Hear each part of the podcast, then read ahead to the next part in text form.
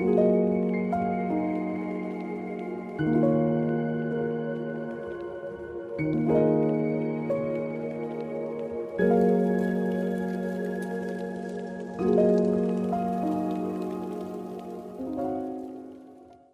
что, друзья, всем привет! С вами снова я, Федоров Сергей, и это новый выпуск моего подкаста – Сегодня мы поговорим о довольно интересной теме под названием самокритика. Я думаю, что каждый писатель так или иначе с этим сталкивался. На самом деле, подобное понятие очень полезно для развития, для умения принимать не только самокритику, но и критику, взращивать в себе хорошего писателя. Но об этом мы поговорим немножко подробнее. И перед тем, как начать, я попрошу вас подписаться на подкаст, поставить лайки, донат будет в описании. Ну и я не буду тянуть и, пожалуй, начнем. Самокритика в первую очередь это способ оценки и анализа проделанной работы, имеющий под собой цель самоулучшения. Знаете, бывает часто такое, что мы слишком снисходительны к себе и к своему тексту, что может определенно приводить к недостатку качества и прогресса в нашем творчестве. Один из самых важных моментов, который нам дает самокритика, это видеть свои сильные и слабые стороны и также, конечно, находить пути для их улучшения. Самокритика играет очень ключевую ключевую роль в развитии наших писательских навыков. Если немного отталкиваться от собственного опыта, я могу сказать так, что раньше я воспринимал самокритику к себе как такое состояние, когда ты вроде не воспринимаешь нормально то, что ты сделал, и такой вот ты плохой писатель, у тебя ничего не получается, и вообще зачем тебе это нужно, но вовремя взяв себя в руки, я понял, что это отличный способ исправить какие-то определенные ошибки, заметить их и, конечно же, поработать над собой. Если сравнивать то, как я писал там в 2011 2011 году, 2010,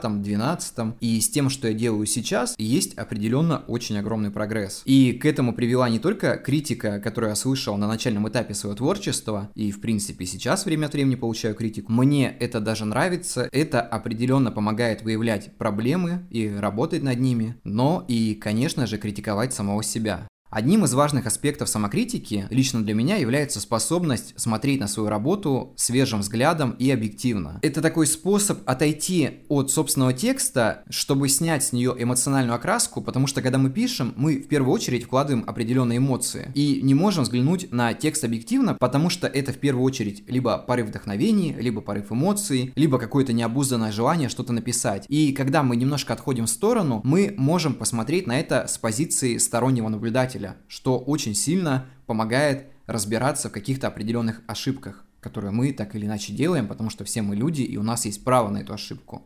Мне кажется, что один из главных способов проводить самокритику – это редактирование собственного текста. То есть вы садитесь, пишете произведение, неважно, большое, маленькое, и даете ему время просто настояться. И через какое-то время, когда кровь наша немножко охладится, мы садимся и смотрим на наш текст очень объективно, также с позиции стороннего наблюдателя. Ну, то есть пример того, как мы садимся, начинаем работу над текстом, выделяем места, где можно было улучшить стиль, грамматику, пунктуацию и так далее. У меня такая большая проблема, многие говорят, что у меня слишком много запятых, и я действительно стараюсь над этим работать, потому что раньше у меня их было мало, сейчас я их стараюсь ставить везде. Я не знаю, почему это происходит как-то чисто систематически. Самое главное это не бояться дорабатывать свой текст, изменять его, делать его лучше, потому что многие рассказы, которые были написаны еще 10 лет назад, я сейчас с радостью редактирую или в ином случае отдаю редактору, потому что мне не хочется, чтобы спустя какое-то время, я не знаю, кто-нибудь зашел, прочитал мой рассказ и увидел, насколько он был безграмотный, в которых не было доработана стилистика и многие другие моменты. Также хочется отметить, что самокритика требует от нас честности самим собой, то есть нужно быть готовым признавать свои ошибки. У многих людей, в том числе у меня, иногда стоит такой барьер. Вот то, что я делаю, это всегда правильно, и есть только одно правильное мнение, и это мое. С этим эго нужно бороться, потому что если ты не готов признавать собственные ошибки, то для тебя путь развития, он просто-напросто закрыт. Признавать свои ошибки – это в первую очередь процесс самосовершенствования и роста себя как личности и писателя. Нужно быть открытым конструктивной критике не только от каких-то своих мыслей, сомнений и так далее, но и от других людей, которые могут помочь нам увидеть наши слабые и сильные стороны и указать нам на путь улучшения нашего творчества. У меня есть пример, что когда я дописал на Эзис, я дал его прочесть нескольким людям, которым я безумно благодарен за то, что они указали мне на те или иные ошибки в моем тексте. И знаете, мне кажется, что подобный опыт стоит иметь каждому писателю, не боясь показать свой текст, возможно, даже в сыром виде, другому человеку, чтобы услышать от него определенное мнение. И после этого полноценно работать над ошибками в написанном черновике или уже готовом произведении.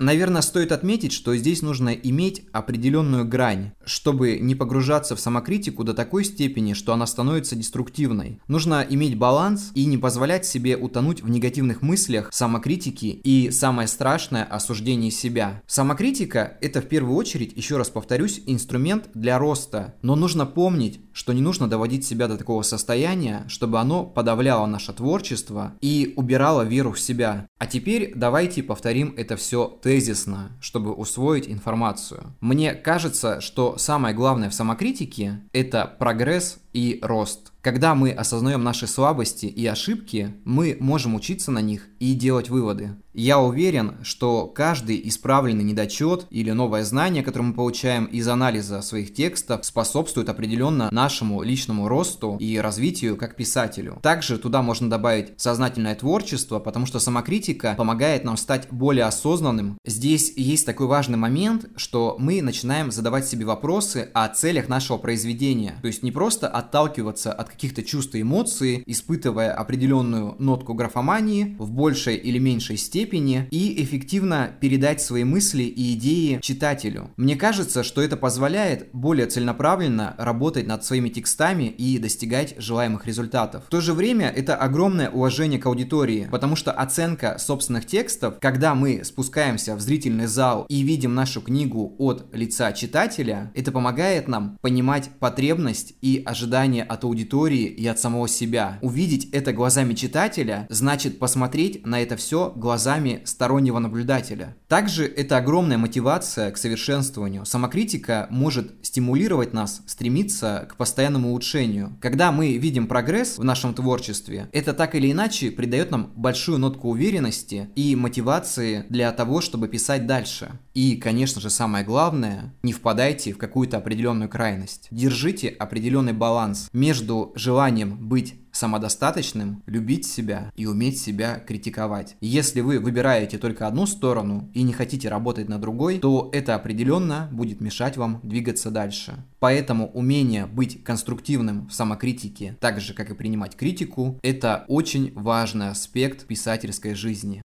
Я надеюсь, что в этом выпуске подкаста смог передать вам определенные свои мысли и размышления, но если что-то не так, я всегда открыт для вашей критики, потому что подобное явление помогает мне развиваться. Я думаю, что на этом будем заканчивать. Всем спасибо, увидимся, до скорых встреч, всех крепко обнимаю и всем пока. thank you